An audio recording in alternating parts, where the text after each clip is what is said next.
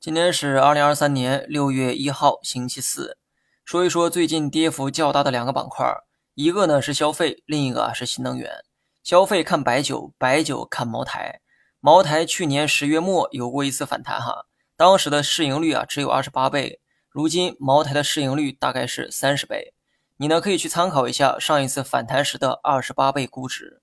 历史呢不一定会重演哈，但参考历史之后。即便买错，也可能会错在比多数人都便宜的价格上。我在消费股上的仓位啊非常低，暂时呢也没有加仓的打算。如果你的风格呢比较保守，可以等看到 CPI 等数据反弹的时候再去加仓。然后呢说一下新能源板块，整个板块中光伏的跌幅啊比较大，拖累了整个行业。光伏的下跌逻辑跟之前的芯片类似，都是因为在高景气时过分生产，导致目前产能过剩。产能过剩意味着需要降价出售，而这个呢会影响企业的毛利。不过呢，凡事啊都有两面性哈。虽然光伏的基本面有待改善，但至少目前的估值也很便宜。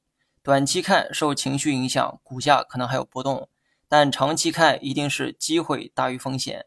对此，你可以参考过去半年芯片板块的表现。最后呢，说一下大盘，每当下跌时，大盘就会反弹；可每当反弹时，就会出现回落。从成交量来看，最近已经有了企稳的迹象。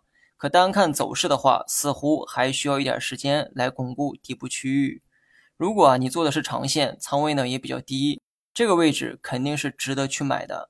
昨天呢我也讲过，长线失败的原因有两个：一是信仰不够坚定，二是仓位没有利用好，提前打光了子弹。我目前还是七点六成仓，暂时啊还在持仓观望。加仓是一定会加的，只是决定再多观察两天。好了，以上全部内容，下期同一时间再见。